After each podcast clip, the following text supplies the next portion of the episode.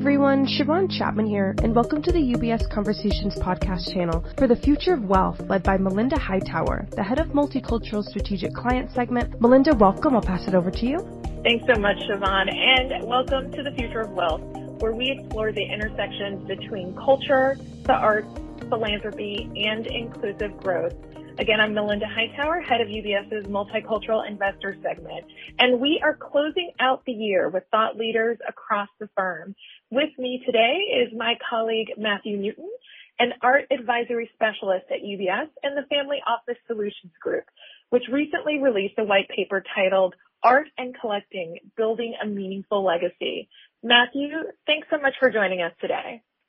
Uh, my pleasure, Mel. I'm very excited to be here to talk to you. Great. Well, we're excited to have you here. And though the white paper really talks from the vantage point of the collector, for those who may not be, be familiar, could you share a brief overview of the art market? Really give us a sense of its main players and their motivation. Sure. That, that's a great question. I would say that the art market, if you look back, UBS produces a report each year in collaboration with Art Basel. That's authored by Clare McAndrew. If you look back to the, most recent one that came out last spring, you know, it describes an art market of about a total size of $70 billion annually. So to give you a sense of scale, um, that's a big market, but also a small market relative to some of the other sort of larger, more traditional financial markets we might think of it's a relatively small market. Even within that, though, I always like to emphasize that the art market as a term is kind of uh, a bit of a myth. You know, it's really made up more of micro markets that are built around individual artists, individual periods, uh, collectors, and motivations. You know, it's such a unique market in that sense. Um, it's quite illiquid from a market standpoint. So you can have, you know, a few artworks um, or a few collectors who really you know can move the market sort of dramatically one way or another. I think those are all important things to keep in mind. Uh, if we step back and you know, to your question, thinking about who are some of the participants and, players in the art market at large, um, you could really break that down into, uh, I would say, two main categories, which would be you know the commercial side and the non-commercial side. And from there, within the commercial side, you have galleries whose job it is basically to market artworks and sell and, and promote the artists who they represent. Um, you have the auction houses, which serve essentially as as clearing houses within the market, and so their their job really is to find in a public setting, you know, the correct price for an artwork at any, any given time. Um, you have the collectors themselves, of course. Um, very important component to the market and their motivation. Sometimes collectors and the scale of even an individual collector um, will rival some of the larger uh, institutional players in the art market, uh, which is an important quality to note. Um, so that's all really on the commercial side. Uh, well, one other thing I'll mention, of course, are, are art fairs that's become uh, an increasingly very important part of the global art ecosystem and art fair is really a collection of galleries that all come together under one roof for a period of time, normally a week, to promote and sell their artists and their artworks under that setting. Um, on the nonprofit side and non-commercial side, obviously you would you would have most uh, museums fall um, under that, uh, various kinds of educational institutions, foundations, a whole network, you know, there.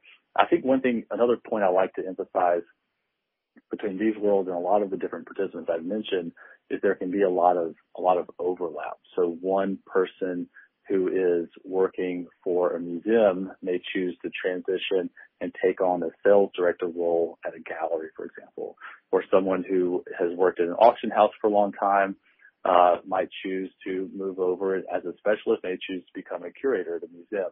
And, these relationships, uh, you know, they, they really kind of merge between these worlds a bit, even though they're distinct ecosystems Uh, in a certain sense. There's also a lot of a lot of overlap between them.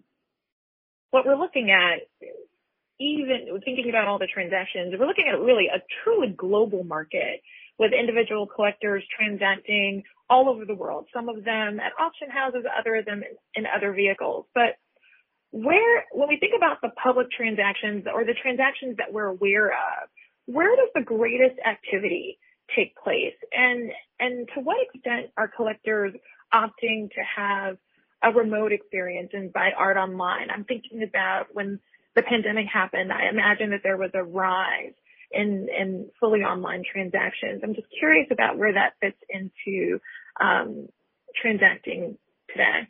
Mm-hmm, mm-hmm, sure. Well, you know, from a from a data standpoint, the United States, is, and you're right, it is very much a global industry. Um, you have global participants, and, and if we think about it from a philosophical standpoint, uh, artwork, hopefully at its, at its core, when it's at its best, is kind of a universal type language that can really bring people together, can share some of our really basic, you know, human motivations and interests and, and, and those kinds of things. So, um, the market tends to reflect that a bit. You can have collectors from all over the world have interest in, in different movements. Uh, that said, the United States is still by far market in the world. And so you have about half of all transactions in the market happening in the United States, and most of those are happening specifically in New York City. So you actually have a very small radius of area where most art transactions are happening in the world. And I think that's something important to keep in mind, although those artworks end up uh, in great collections almost everywhere. And I think that's something that's really fascinating. So there is still this desire, a very strong desire to see the artworks in person. And ultimately for most collectors, you know, especially collectors of significance, they're going to live with these objects or there's the potential to these objects and the physicality of them really matters. So even if they themselves personally are not traveling to one of the major cultural hubs such as New York or, or Paris or Hong Kong or one of these to see the works, um, one of they might have a representative do it on their behalf. I think that you know during the pandemic, you're right. I mean, most commercial galleries and those types of institutions, the auction houses, they really had to convert themselves into media companies essentially. They were having to market their works through channels uh, that didn't mean someone walking through the gallery door and, and uh, looking at a painting and buying it. And you know, following that point, uh, many collectors during that period bought a lot of art uh, through that they had never seen in person before. You know, through images. There were a lot of FaceTime calls for art transactions, those kinds of things. Um, but I think what's really important to note is that we really haven't seen this full sort of transition to a digital transaction for artwork mostly. Now, of course, sharing images, sharing PDFs, uh, doing the video calls, having someone bid online or or bid over the phone, all extremely important. And so it is a global market in that sense. But I think that what the art world has really shown is that it still matters about seeing those artworks in person, you know, and, and really taking them in for what they are as physical objects. And I think what that really means is that there's nothing, there's no substitute for seeing the work firsthand and in person, despite the convenience of um, operating digitally. Um, there's no substitute for seeing it, especially if, you're going to live with it for some time. And that brings us to really the white paper, in which you discuss six guiding principles of collecting. And one principle that really stood out for me was that great collections are deeply personal.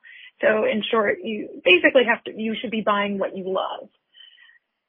However, some would argue that art and investment go hand in hand. And I, I've seen some people talk about it that way. So how should collectors really be thinking about what they love versus the historical or cultural value of a piece and the market value of a piece as they collect? Yeah, great. Well, you're right. You know, in our in our white paper, we did discuss sort of guiding principles or these types of um, these types of uh, overall hallmarks that lead collections towards significance over time. But I would really want to emphasize as part of that that there really is no one way to collect. And so you'll you'll see great collections come from a wide range of different mindsets about how to do it. I would say that um, the large majority of collectors who are successful at it over time do come back to this idea again and again and again that we we loved it, we wanted to live with it, and we we brought it home for us. And I would say that that is a consistent message. And I don't think it's necessarily different from the idea that you brought up of, of being smart about what you're doing from, I don't know that I would use the word investment necessarily, but that you would be smart about it from a budget and an asset and essentially the, money part of the transaction.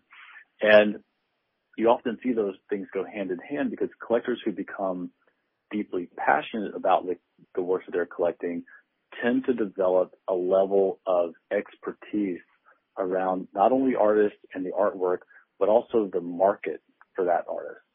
So they know who are the dealers, they know who, who are the other collectors who are involved, and it allows them to make uh, informed and shrewd decisions about when and how much to spend on a particular artist so that they're also getting a good deal on the artwork. And I think that's an important component. It's really important to note that the art market is famous for being unpredictable and, and surprising over time in terms of what gets valued over the long term. And so, you know, when, when collectors, uh, most significant collectors really think about the money they're spending on an artwork not as something they're hoping to get a certain type of return out of, but they're trying to make the best uh, decision about that artwork and have the best value, so they give themselves the best chance for that kind of. Um, again, I don't really, really want to call it a financial return, but at least that they put themselves in a good position with that purchase, you know. And I think that that's a, that's probably more of an important mindset than really thinking about it as an investment, so to speak, if that makes sense. No, it absolutely does. And so being mindful and intentional about your budget and what you're spending because of the fact that market value is hard to predict and, and surprising and really sort of thinking more towards an eye. It sounds like many collectors think more towards an eye of what they personally love and some uh, would think about sort of cultural significance of the piece when collecting. I think that's true. I think that's also, you know, you'll see in some cases a collector just wants to have it and they're willing to spend whatever it takes to get it, you know. And I think that's that's an important thing to keep in mind. And we've seen that happen. Of course, there's been headlines around certain artworks in those, those types of transactions. And in other cases, a collector may own something and there's no price, there's simply no price at which they're willing to sell it. As I think about it, you know, recognizing that collections are, are deeply personal and the white paper talks about this, collecting isn't a solo or a siloed activity, right? It's still done within context of a broader community. Can you talk more about how those how those art relationships are built? Sure. Um, it really, you know, a, a, lot of this, like a lot of collecting, you'll see it happens uh, slowly and over time. I would, I would think that most great collectors tend to acknowledge that the expertise that they've built, the the way that their eye has been trained, it happens uh, sort of over trial and error for over many years, and that's also true among the relationships that they build and I think that's a, a truly important component for a successful collection. Uh, every now and then you may have a, you know, truly kind of rogue collector, you know, extremely private and they're just sort of buying one-off pieces. But the vast majority of the time, um, you have a collector is really situated within a group of other collectors. Um, the relationships that they have with galleries, the relationships that they have with uh, auction houses, curatorial relationships with um, institutions, extremely important. Who are their service providers, you know, uh, that are helping them to ship and store the artwork, all, all down, all those kinds of things become, you know, really quite significant and important to helping a collector navigate the art world because there really is no existing roadmap for how to do so, you know, and so having that network of connections um, is extremely important. It's something that I feel very fortunate to help our clients to be able to do to navigate those relationships and to find them and to meet some of the people um, that will help them along that journey. Um, but I think it's it's um, it's quite important to do that. No, and Matthew, I completely agree. I myself began collecting in earnest a few years ago, and speaking from my own experience, I say the art market can be very daunting. And the other thing to keep in mind is that uh, unlike traditional financial markets, it's largely unregulated. So sort of really honing in on what you just mentioned, what advice do you have for those who are just starting their collecting journey? Are there key considerations that um, new collectors or novice collectors should keep in mind? Sure. I, I think I think you mentioned one of the impo- very important ones for sure. In addition to uh, the opacity of the art market, it is completely unregulated, and so you have to uh, really have your own set of, of standards and questions and due diligence that you go for uh, go through for your own collection. Um, I would say that the the the key thing that you can really arm yourself with into entering into this is is education learning about the artists who are involved, learning about who the market players are involved.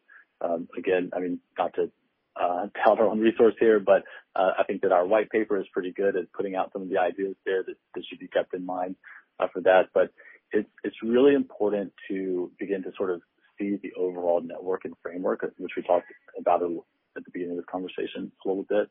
Um, I would also say one of the, the early things that, that any collector has to do and it sounds very obvious, but it's it's harder than it seems, is to discover what it is that you like in the first place. And in that way, there, there's really no shortcut besides seeing as much as you can. And I think uh, for someone who is approaching the space, let's say that you started to allocate a certain budget you'd like to uh, put towards an art collection, have that number in mind. Have a period of time uh, in mind that you want to uh, fulfill that initial objective, and then start to really go and see as much as you can. Visit museums, visit galleries, um, get to Art Basel, see the art fair, those kinds of things.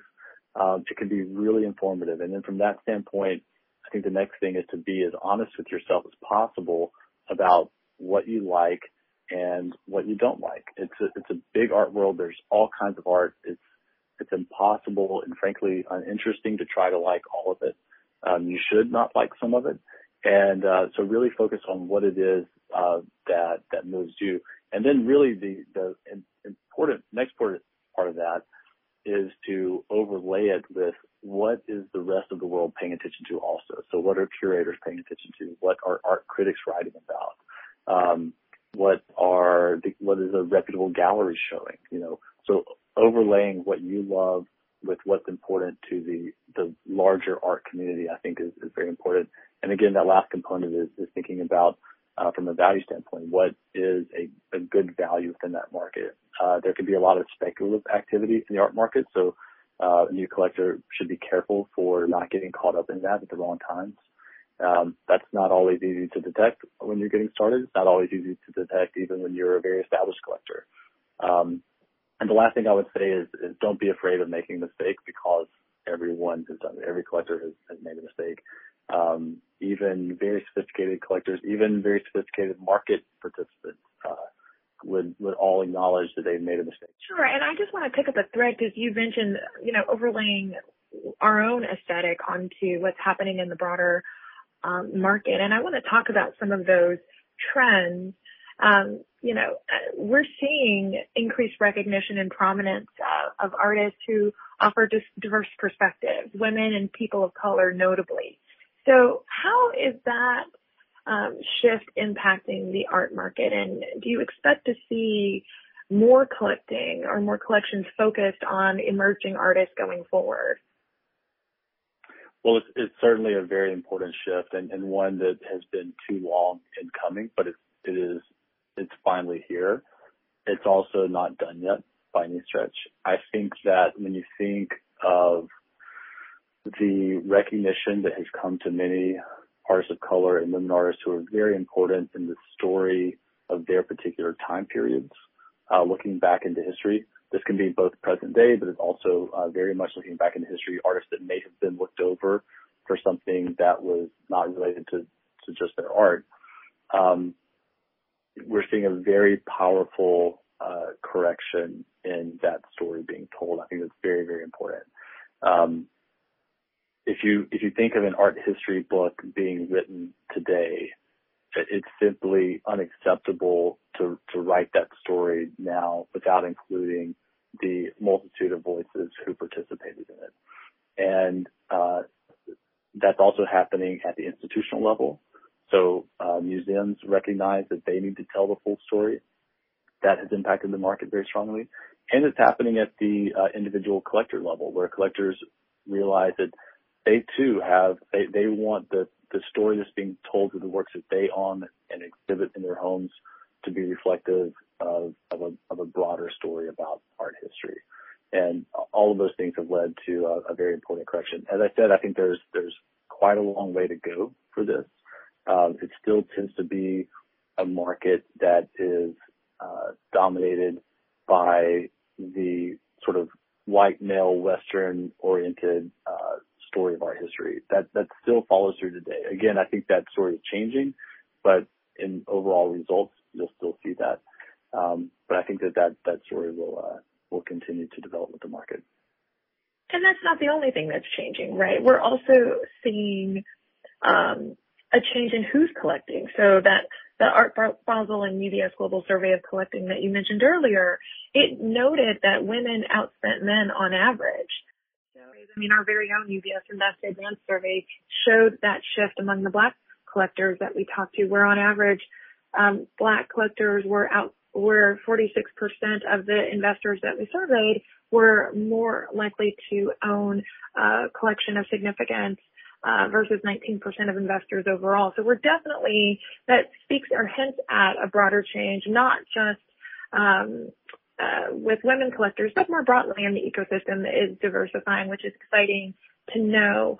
I want to sort of end on your unique role. You mentioned um, that for novice collectors and experienced collectors that having an art advisor help you navigate the space um, can be so helpful. And I want to to hear. Can you share a recent success story where UBS Art Advisory uh, played a role in helping uh, helping a collector grow or curate their art collection?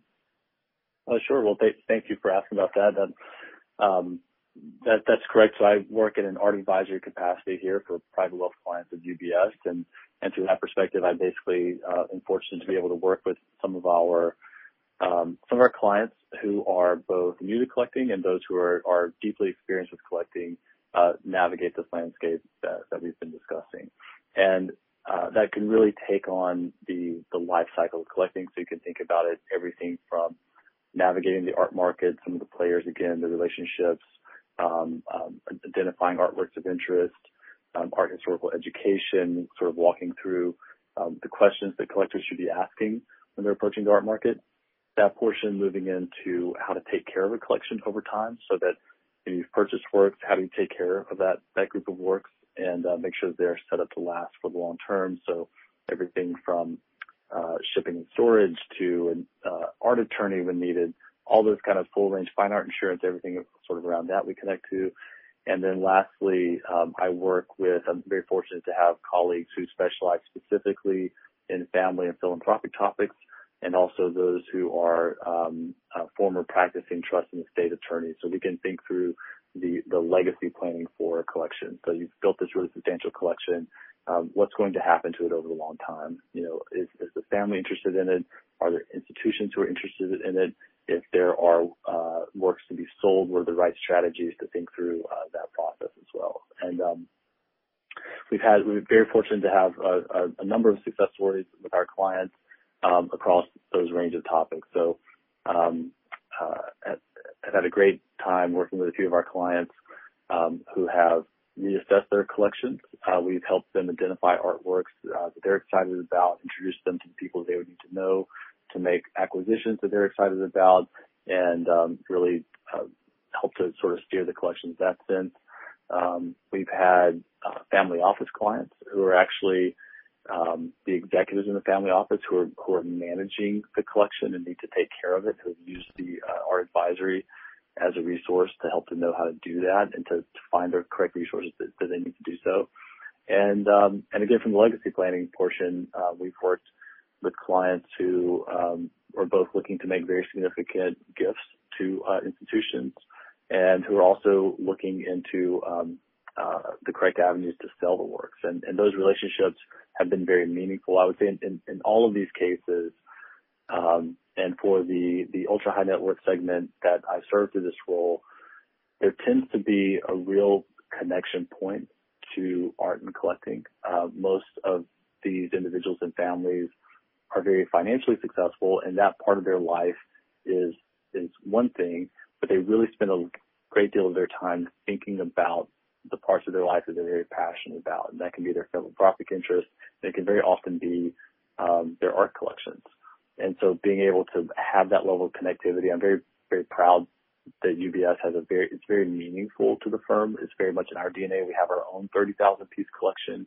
We've been sponsor, uh, excuse me, the sponsor of Art Basel for, um, I think 25 years at this point or something like that.